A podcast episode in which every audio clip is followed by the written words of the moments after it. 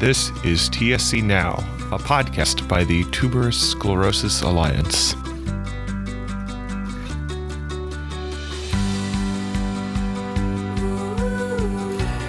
Hello, and welcome to TSC Now, a podcast by the TS Alliance. I'm your host, Dan Klein. I want to wish everyone listening a belated Happy New Year. Like many of you, I was very happy to turn the page on 2020 and get a fresh start in 2021. Today's episode is all about our upcoming virtual March on Capitol Hill, taking place March 1st through the 5th. Every year, we gather our advocates from across the country in Washington, D.C to advocate for continued funding for the Tuberous Sclerosis Complex Research Program, or TSCRP, a subset of the congressionally directed medical research program at the Department of Defense. Through these efforts, $97 million has been allocated for the TSCRP since 2001. And last year, we successfully advocated for an increase in the annual appropriation to $8 million. These tremendous achievements would not be possible without the tireless work of our volunteer advocates year round, who share their stories and why this funding is so important to them. This year, the march will look a little different. We are still in the midst of the COVID 19 pandemic, and so, to protect our volunteers, we made the decision to hold the march virtually. This means there are even more opportunities to get involved. So if you are interested in volunteering, please send an email to grc at tsalliance.org so that we can schedule you for training and connect you with other delegates in your state. My first guest this month is Chip Burkhalter, father to Barrett, who has TSC. Chip went to the March on Capitol Hill for the first time last year and now serves on the TS Alliance board of directors. He shares how he first got involved and why he believes getting connected and volunteering is so important after getting a TSC diagnosis. Here's my conversation with Chip. All right, we're now joined by Chip Burkhalter, who is a board member for the TS Alliance and serves on our government relations committee. Chip, thank you so much for talking to me today. Thanks, Dan. I'm, I'm happy to be here and, and looking forward to our conversation. So, by way of introduction, can you tell me a little bit about your connection to TSC? Sure. So in February of 2018, my youngest of three boys, Barrett, or Bear as we call him, began having what we came to find out were focal unaware seizures. So we went to a number of doctors and they all said, nothing's wrong. We, have done the EKGs. He's completely normal. And we said, well, as, as parents, we know something is happening. So we found our way to Children's National to a, a gentleman by the name of Dr. Guyard, who said, your son has epilepsy. And we said, okay, let's let's come to terms with this. Let's understand this. He said let's do an mri to confirm. And we said that would be great. And then he called us about three days later and said your son's brain is not forming normally. Excuse me i still get a little choked up when i'm talking about it. And so that's obviously the worst thing that a parent could ever hear. And he said your son has tuberous sclerosis complex. And I said, I don't know what that is. I don't know how to spell it. We need to start from ground zero here we had been fortunate enough to get connected to the TS Alliance through friends that I have in the Washington lobbying environment. And so we went and saw Dr. Guyard, came in later that day and met with Kari and Katie and the whole team at the Alliance, which was one of the greatest moments of our life to realize that there was the support community and that it was there for us to be able to use to understand what do we need to worry about? What do we need to focus on? You know, my wife and I are both people that are very driven. Uh, we like to set goals and achieve them. And so this was one of those situations where you felt incredibly helpless because there was so little you could do. But you know, they they helped us understand that we were on the fortunate end of the spectrum. He was five and a half at the time, so it was a late diagnosis. He does not have a severe case, but nevertheless, you're faced with so many of those questions that you just never dreamed of as a parent. Uh, I like to joke with my wife, you know, you get past two and you think it's smooth sailing, and then all of a sudden, boom, here you have it. But so that's how we got involved. And I think that, you know, we withdrew for a bit after the initial stages to kind of just come to terms with what was happening, seizure control, and understand. And just really, we had to get ourselves to a point where where we were frankly accepting and not asking why. Why did this happen to us? As I think is probably a very common reaction when something like this happens. And how is Bear doing now? Oh, thanks for asking. He's he's doing great. We've been seizure free for gosh, I guess coming up on 18 months. He's a normal little kid. He knows how to egg on his brothers. he, he probably says inappropriate words that he learns his that his dad is driving in traffic and he's just a normal kid and having a great time. So he's a special kid. That's so great to hear. So last year, you participated in the March on Capitol Hill for the very first time. What motivated you to participate and what was your experience like? So the motivation was really I had kept in infrequent contact with Kari and the Alliance folks, but I had not gotten actively involved as I, as I mentioned previously. When I heard about the March on the Hill, I told my wife, I can't just sit by and not help. This is what I do for a profession. I'm a lobbyist by trade. And I said, there has to be some value that I can deliver. And it's something that I really want to do. She was not quite as ready to to jump in as I was, but she said, I understand that need and I, I do agree that we can help support. So we made a meeting with Kari, and it was at that meeting where I, what I've since known as getting Karied and, and looped in even deeper than I thought took place. But it's something we're we're obviously very glad to do but it really was that motivation. It was getting involved to try and make an impact and just help out where we could and become a part of the community. I think that we had had a year to digest what was happening. And I, I don't think that there's really, in my mind, there's never a good time to get involved. You just have to pick the right time for yourself. And it was as easy as an email and coming in and having a meeting with Kari and with Kate uh, and with others of the Alliance. They're welcoming for all the help that they can get. And so I would say at whatever time a person's ready, come in, get involved, and stay involved. So you mentioned you did this professionally. What was this experience like on the volunteer side and, you know, meeting families from across the country who have walked a similar journey as you have? It was a really remarkable experience. As I said to a few people, I, I, I love and I hate that I got to meet you. You know, great people, and I, am so happy to have your support, but I hate the circumstances that we met under. I mean, I feel like that's a really strong bond that, that brings people together. Hearing the stories of advocacy from folks when I was in meetings with them was really remarkable to understand the spectrum of the disease, but to understand the positives that people somehow bring out of these stories. You hear about some of the remarkable stuff that children are doing or the breakthroughs that they're making. It, it is a moving, moving story. For me personally, it was the first time that I had ever told our story on a wide scale. You can probably hear my voice. I still get choked up as I talk about it because I, I just I don't talk about it a lot. I should talk about it more. And then uh, professionally, for me, you know, I met with a lot of people that I meet with for my day job, and not a single one of them knew about my son Bear's condition. And so when I came in and they looked at me and said, Chip, what are you doing here? This is a TS Alliance meeting. And I said, oh, surprise. But that had the added benefit, I think, too, of a lot of the folks saying, okay, this just got to be a personal issue for me and something that I want to take part in. So it was just, a, it was a deeply satisfying feeling, incredibly rewarding, just remarkable people. And then to actually see, you know, I think as folks will remember who were there last year, you know, we lost one of our co-sponsors on the letter and to be able to rally you know, and get everyone's support focused on finding that other co-sponsor. And then at seven o'clock, seven thirty, whatever it was that evening at the dinner, to hear this is going to happen, that was more satisfying than any professional lobbying experience I've ever had. What motivates you to again participate this year and really help organize this effort, which will be completely virtual this year? Again, I think that there's so many different reasons that motivate me to do it. Obviously, you know, I like to feel that I can have an impact and help hope that I can bring value in places that maybe we need some additional help. If that's an office, if that's a member, if that's a Hill staff, or whatever I can do. My son is obviously Bear is, is a huge motivation for me to be involved. And then, you know, honestly, the biggest thing that I can wish for is that no parent ever has to go through what I went through. Sorry, I keep joking up on it, but it was the most devastating news that I've ever received in my life. And, you know, like I, I just lost my father this past summer to COVID. I lost my mom three years ago. I can come to terms with that. But when you feel like you failed to protect a child and that you you want to say there's more I can do, but you know there's not. If I can help one family not have to go through that, then everything that I do is completely worth it. And so that's probably the biggest driving factor is find a cure so this thing can end and people don't have to deal with that. So in terms of, you know, moving research forward and moving treatments forward, what role do our advocates play in ensuring that continued funding for the TSCRP? That's the most critical thing in my mind. The advocates that we have and the passion that they bring and the experiences they share. These are deeply, deeply personal issues that people are sharing. For me, that's not really who I am.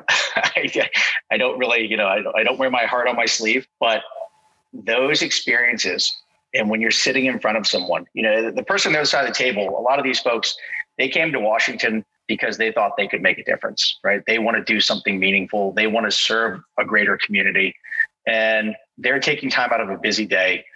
And you're coming from across the country, wherever you might be from, to share your stories of personal struggles, personal achievements. And so that passion and those experiences are really the most critical element that we have. Obviously, the TS Alliance does a fantastic job of maintaining those relationships. Katie and her team really has laid a lot of groundwork, but it's those personal stories that people are sharing. And in many cases, like mine and probably others up there, they have friends and colleagues who they worked with who don't understand what you're going through, don't know you have this. What was funny is I found many of the contacts I had when I shared this story with them, there were a few that shared with me, oh, you know, I've got a niece that has this, or I have a son that has this. Or in some cases, it was a staffer who says, hey, look, I don't really talk about this, but I actually have this disease not TS, but another, you know, rare genetic disorder. And so I think it's those personal interactions that, that are so crucial to our ability to continue to drive this funding. This year's event will look very different. Obviously, with the pandemic still ongoing, all of the meetings will be happening virtually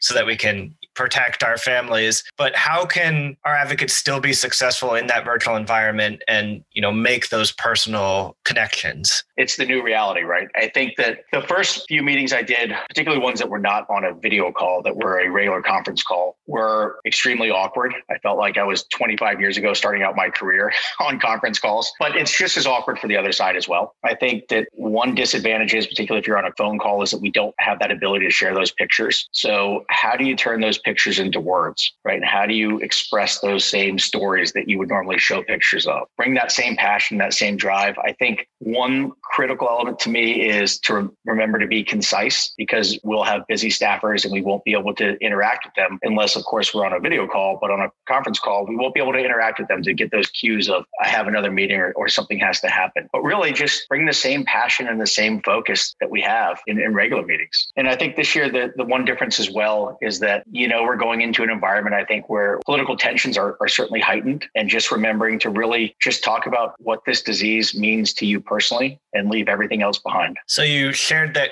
great anecdote from last year about finding a co-sponsor for the letter at the last moment. And historically, this effort has garnered bipartisan support We've been able to rally our volunteers to reach out to members on both sides of the aisle. Why do you think we've been so successful in getting bipartisan support in a highly partisan environment? It is really impressive. Capitol Hill will always, by its nature, be a partisan environment. I think it's a huge credit to Dakari and Katie and everyone who works in the alliance that they have put such an effort to make sure that there's bipartisan support. I think it's a very easy issue to get behind. In most cases, we're talking about children, and we're talking about children who certainly didn't choose this path in life. Children who, from birth, or in my case, at five and a half, that are really hard stories to hear sometimes uh, and hard stories to tell. And so I think that cuts through a lot of the partisanship and people understand. And, you know, last year we got $8 million. I work for companies that deal with Department of Defense. And so $8 million to the Department of Defense in so many ways is, is a rounding error. And I don't mean to sound callous, but we're not out there saying, give us everything under the sun. We're saying, give us this little bit and let us do such great things with it. And we do. And I think when we tell those stories as well to say, you did this for us and look what we've been able to accomplish. And not only that, but I think we're so good in the community about talking about the positive benefits that TSCRP Research Fund has beyond just tuberous sclerosis, right? And we talk about the links with traumatic brain injury. And so we make it very easy for people to understand and get behind this issue. And, and, so I think, again, it goes back to the wonderful work of the Alliance and great passion of our advocates. My final question is if there's a family out there who maybe are new to this diagnosis and are listening and are thinking about getting involved, but they haven't done advocacy before, or like you shared, they haven't told their story out loud to people before, what would be your pitch to them to take that leap of faith and to get involved? That's a great question. And I hope that this does reach some of those people. You have to do it when you're ready. But I would say that from my personal experience, I don't think there's ever a good time. You'll never be fully ready. It's a very difficult conversation. It's difficult in terms of actually having to talk about it. In terms of advocacy, it's actually very easy. You just have to tell your personal story. There's so much support in the community. I'm a professional lobbyist. I had no idea what I was doing when I went into that first meeting. And I went in with Steve from the Alliance, and it was fantastic. I felt like I had never done a lobbying meeting, and I do this every day, all day. And so it's going to be intimidating, but you have such a great support network. And the difference that you can make and the impact you can have is real. And it's one of the most amazing experiences I've ever had in my life. You're going to meet incredible people with great passion. So you just have to take that chance and you'll be happy you did because the sport network that opens up to you is one of the greatest sport networks you'll experience anywhere in the world. Well, I appreciate you taking time to talk about your experience and thank you for everything you're doing this year to help organize and get ready for the virtual March on the Hill. And just thank you for sharing your story. Uh, it's an honor. Thank you guys for, for having me on. I, I appreciate it. My thanks again to Chip for sharing his story and for his leadership in this year's effort. Next, I talked to Kaushal Asrani, a research associate at Johns Hopkins who received TSCRP funding in 2018 and also marched on Capitol Hill for the first time last year. He shares how TSCRP funding has been pivotal to his research and how connecting with families at last year's event provides motivation for him to continue to discover new therapies. Here's my conversation with Kaushal. We're now joined by Kaushal Asrani, a research associate at Johns Hopkins who received TSCRP funding in 2018. Kaushal, thank you so much for talking to me today. Hi, Dan. Thanks for having me on. To begin, why don't you tell me a little bit about the focus of your research that was funded? Uh, so, firstly, I work with uh, Dr. Tamara Lotan. Uh, she's a urological pathologist here at Hopkins. I work on a family of proteins called the microphthalmia family of transcription factors and that includes proteins TFEB and TFE3. These proteins are particularly important in renal tumors because they are genetically rearranged and overexpressed in a family of tumors called the translocation renal cell carcinomas. But we know very little about whether these factors are important in other types of renal tumors, nor do we fully understand the mechanisms of tumor formation by these factors. One well known function of these factors is their role in driving lysosomal formation and autophagy. So the lysosome is actually a key cellular structure that functions to degrade proteins and molecules within the cell, and it helps to recycle nutrients within the cell. And this activity is particularly important in the setting of nutrient shortages. For example, when a cancer cell outgrows its blood supply, as it enables the cell to recycle those nutrients. So, uh, just going back a little bit, in the recent study, we showed that mice with deletion of TSC1 in the skin had increased levels of MIT-TFE or the microphthalmia proteins, and with, with a resulting increase in lysosomal formation and activity. And this was particularly interesting to us because it's known that many non-clear cell renal tumors have highly activated mTOR signaling, such as those seen with TSC loss. And thus, it was it was clear to us that activating mTOR signaling maybe an alternate pathway for uh, renal tumors to increase expression of these proteins, increase lysosomal activity, and survive and grow. And so, consistent with these findings, we see that uh, renal tumors and angiomyolipomas with increased mTOR signaling in TSC do resemble these translocation renal cell tumors pathologically, and they both overexpress lysosomal proteins like cathepsin K, which is important in their diagnosis. So if it is the case that lysosomal proteins are highly upregulated in TSC associated tumors, then this has important implications for therapy because it's known that lysosomes are crucial for cancer cell survival and the degradative enzymes within the lysosomes can facilitate tumor cell migration and invasion. And also, increased lysosomal activity may be responsible for the fragility and the increased bleeding that we see in angiomyolipomas in the kidney. And it is for this reason that there are a number of pharmacological compounds that are currently in clinical trials designed to target and inhibit lysosomal activity and we are also testing those in mouse models of TSC. So, in my work funded by the TSCRP, I propose to study the potential mechanisms for these unexpected findings and also use human and mouse renal tumors with TSC loss to understand whether lysosomal biogenesis is a potential driver of tumorigenesis and whether it could be a therapeutic target in TSC. What did your research find, or is it ongoing? It is currently ongoing. I'm currently in my second year of the TSCRP funding for this project, and we have some very exciting findings which we plan to publish soon. Some of these findings are in the form of an abstract at the AACR, and the USCAP conferences. So those will be available shortly. That's very exciting. And how did receiving TSCRP funding enable your research? So the TSCRP funding has been extremely important for many reasons. So firstly, it has allowed me to gain partial independence as an investigator as I try and look for funding mechanisms for my own lab. It has helped me navigate this period where I've been transitioning from working on one model system to the other. In my previous work, I was studying the role of mTOR in epithelial barrier formation and development in the skin. And now I'm, I'm working on understanding the role of these transcription factors in driving renal tumor formation in TSC. So it's been very critical to help me navigate this period. And it's also been a critical source of bridge funding because it allows me to generate preliminary data in this new field while I'm applying for larger grant applications. In addition to receiving TSCRP funding, last year you also attended the March on the Hill. You got to go to meetings with some of our family and volunteer advocates. What was that experience like? It was a wonderful experience. I was really grateful to have the opportunity to go and, you know, participate in advocacy on Capitol Hill. Firstly, it was very humbling to actually interact with the families of TSC patients who had turned out, many from different states. It did put a very human face to my work and constantly reminded me of the actual purpose of my work. It was also very educational to get to learn about how advocacy takes place. I did feel a very strong sense of civic duty to try and, you know, explain to our representatives on Capitol Hill about why research funding is so critical to TSC. Many of the senators and the House representatives that we interacted with were not fully aware of the relevance of the mTOR signaling pathway that is upregulated in TSC and the role of that pathway, you know, generally speaking in cancer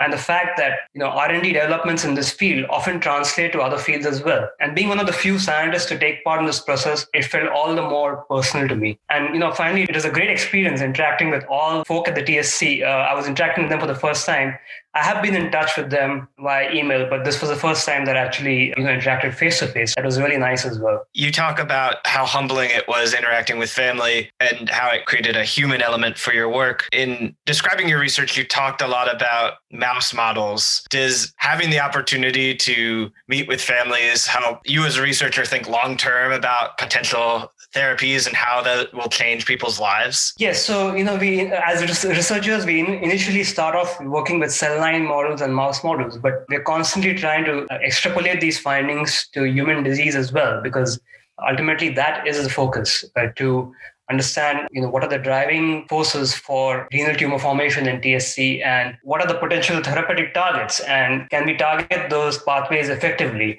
So yes I do constantly think about those as well. And in those meetings you were talking to senators and representatives about the importance of TSCRP funding and that mechanism of funding. Why is it so important versus other sources of funding like NIH or, or private funding? I think in TSC it's a very niche field. And I'm thankful for this opportunity because in this area, we have a lot of funding opportunities like the TSCRP, the Tuberous Sclerosis Alliance, and the Tuberous Sclerosis Association as well. Because of these various funding opportunities, it allows me to apply for stopgap funding while I am transitioning to larger grants. So many of the larger grant applications are extremely competitive and it provides me an opportunity to go through the process slowly. Would you encourage other researchers to get involved on the March on Capitol Hill? And if so, why? Yes, I think this process was extremely educational for me because it allowed me to see what goes on behind the scenes and it further you know, reinforced my commitment to look at my research in a completely with, with completely different eyes because you do get to interact with patients. I made many friends with patients whose real life stories were you know deeply moving. And as i said that put a human face to my work. You have to constantly remind yourself of that reason because it's very easy to you know as a researcher to focus on the minutia of signaling pathways and mouse models but ultimately you have to remind yourself that uh, you know there are larger forces at work here. And the real goal is to find an everlasting cure for some of these um, you know syndromes in tsc as a researcher, what does the $2 million increase from last year mean to you? The $2 million increase in funding is extremely heartening because, as uh, I think it's the first time that has happened for a long time now. So, not only does it allow us to continue our existing research, but it opens up the possibility of finding a better chance for in, in further grant applications as well. And so, it's it's a testimony to the fact that our advocacy efforts on Capitol Hill are bearing fruit And it's also a testament to the fact that our senators and House representatives do understand the importance of scientific funding. And so uh, that's extremely heartening. Kaushal, thank you so much for taking time to talk to us about your research and about your experience on Capitol Hill. And thank you for everything you continue to do to move the field forward and to advance opportunities for new treatments for those affected. Thank you for having me, Dan. It was a real pleasure uh, talking to you. My thanks again to Kaushal for sharing a little bit about his research and for his general commitment to moving the TSC research field forward. I'll share a link to his abstract in the show notes. Finally, I talked to Sarah Chieffo, TS Alliance board member and chair of our Government Relations Committee, who shares how our advocates can schedule and host successful virtual meetings and how and why you should get involved. Here's my conversation with Sarah. We're now joined by Sarah Chieffo, a member of the board of directors for the TS Alliance and chair of the Government Relations Committee. Sarah, thank you so much for talking to me today. Thanks for making time for me, Dan. It's an honor to be with you. So, just to provide a little background, what is your connection to tuberous sclerosis complex? Well, Dan, it's a community I'm honored to be a part of, but one you know most parents never never thought they would join. So, my oldest daughter, Stella, was diagnosed shortly after birth with tuberous sclerosis complex. We'd never heard of the condition before and it was quite scary to get the diagnosis, you know, when we did. And it's been sort of taking it one day at a time. Stella's now almost eight and in second grade and thriving. So we owe a great debt of gratitude to all the work of the TS Alliance and researchers who've helped make her path possible. So we're coming up on our annual March on Capitol Hill, where we advocate for continued funding for the TSCRP. And you've been participating in this effort for several years now. Why did you first get involved and why do you continue? Continue to participate in this important advocacy effort? It's hard for me to overstate just how important the March on Capitol Hill is to fighting for my daughter Stella and for all impacted by the tuberous sclerosis complex. In my day job, I get to be involved working with Congress and advocacy in a different issue area. And what is so powerful about the March on the Hill is our ability to mobilize community leaders, impacted families, researchers to tell our case to members of Congress about how important this vital stream of research is. And there is nothing that is more important to a member of Congress than hearing from constituents and those back in their home states about issues that impact them and how members of Congress can be a part of fighting for solutions. The group of advocates that are incredibly well trained by the TS Alliance staff and other volunteers are an unparalleled advocacy powerhouse. And so the March on Capitol Hill is an incredible way for us to make our voices heard, to make a difference in fighting for treatments and a cure for all those impacted by TSC. And I dare say it's empowering to be up there and to be advocating for funding that is making a real difference in, in our kids and our families' lives.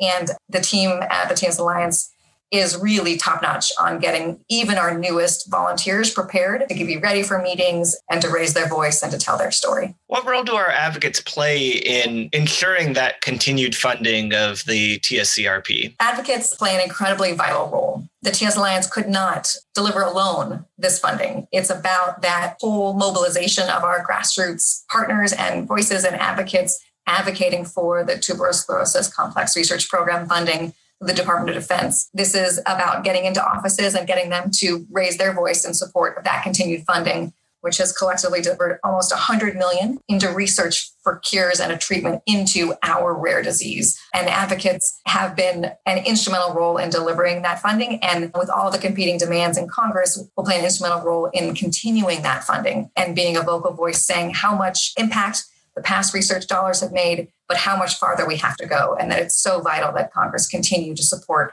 research into treatments and cure for TSC. You talk about how pivotal the advocates are in this effort. Generally, why do you think our efforts have been so successful historically? You know, you talked about nearly 100 million allocated for this important program, including a 2 million increase last year. Why do you think we've been so successful? I'd say it's a number of factors. We've been so successful because of the reach of advocates that we have that spread across the country, and we're able to talk to members of Congress from every district and even all the delegates that we have. And we're able to make a very localized case for why this funding is impactful in their home districts and their home states. The second piece I'll say is that the materials and the story that the TS Alliance is able to put together that tells the story of how this funding has impacted not just research innovations for our rare disease, but has transferability and learnings into much more common conditions like autism and seizures and epilepsy and cancer research, and being able to translate the innovations that we're learning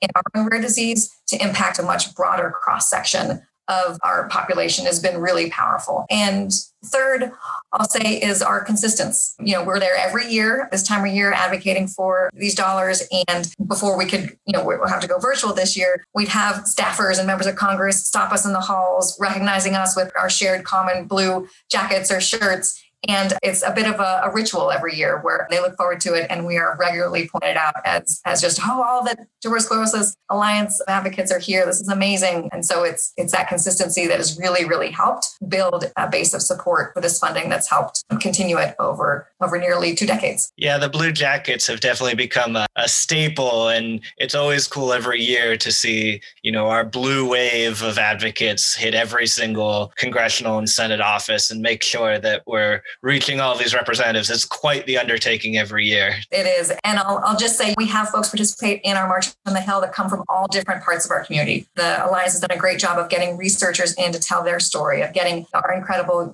youth advocates who, who themselves have um, to tell their own stories, getting impacted family members and caregivers to tell their stories. And so I just want to share for your listeners that coming to the March on the Hill will support you well to tell the story, but your most important job is to tell your story and you come as the expert in that. So we're still living in a pandemic and for the safety of our volunteer advocates, as you sort of alluded to this year, the March on Capitol Hill will be a virtual event. How will that work? And how can our advocates be most successful in these virtual meetings? So, again, I, I think it's the right choice that we are going all virtual. From my day job advocacy work, that is how all advocates are approaching Congress. So, we are not unique in going virtual. Everybody will be doing, doing that as well in terms of their advocacy and Capitol Hill focused days. So, we are going to do some additional training for our volunteers about what makes for effective virtual meetings. Folks are going to either be doing phone calls or Zoom virtual meetings with Hill staff and members of Congress to tell their story. So it's going to look a lot like it has in past years in person, but just be in a virtual environment. And we're going to walk through the process on some upcoming training calls.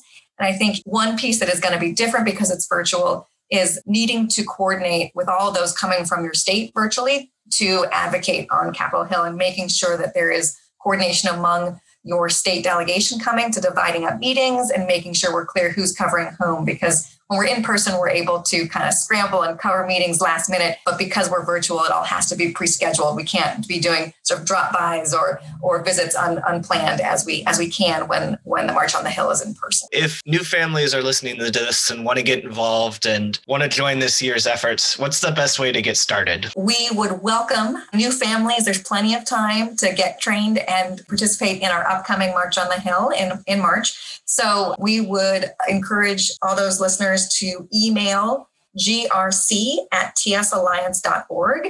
And one of our staff members and volunteers will follow up with you to plug you in and train you for how to get involved in this year's March on the Hill. You know, one silver lining of, of being virtual is that there's not the travel barrier to come to DC, which there has been in the past. And so we're really excited that the opportunity this presents for individuals who, for many reasons, couldn't overcome the barriers to travel, but being able to tell their stories directly to members of Congress and staff. So we definitely would love more volunteers and to get you plugged in. And just want to underscore again what an incredible job the staff and our training volunteers do to get everyone set up and comfortable in raising their voice on Capitol Hill. And it is really an empowering process to to fight for for the future of our families. And so, just a final question for you. If a family is on the fence with participating, they're thinking, oh, I've never done advocacy before, but this sounds really important. What would be your pitch to them on why they should get involved? My pitch would be members of Congress work for us. And it can seem intimidating to navigate the halls of Congress and be involved with advocacy. It can seem it can seem overwhelming.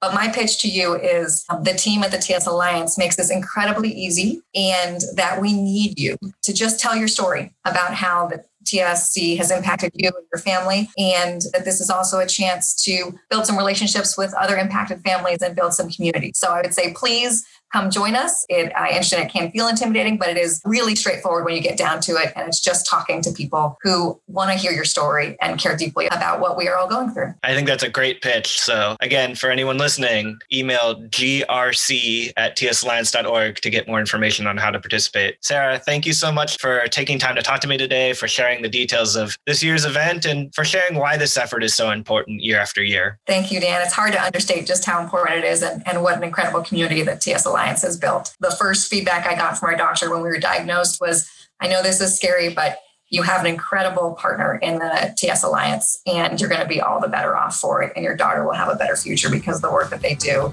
And that couldn't be more true. My thanks again to Sarah, Kaushal, and Chip for sharing what motivates them to get involved in March on Capitol Hill and why you should get involved too. If you'd like more information on how to participate, please email grc at tsalliance.org. You can also learn more about our advocacy efforts on our e learning platform, TSC Academy. Check it out at tscacademy.org. That will do it for this episode of TSC Now. Thank you so much for listening. If you want to support the podcast, please subscribe so you don't miss future episodes and share this episode with your friends on social media to help us reach new audiences. I'm Dan Klein, and I'll see you at the virtual March on Capitol Hill. Thank you for listening to TSC Now. Our theme song is Take Charge by Young Presidents. You can find all our episodes at tsalliance.org slash tscnow. Thanks for listening.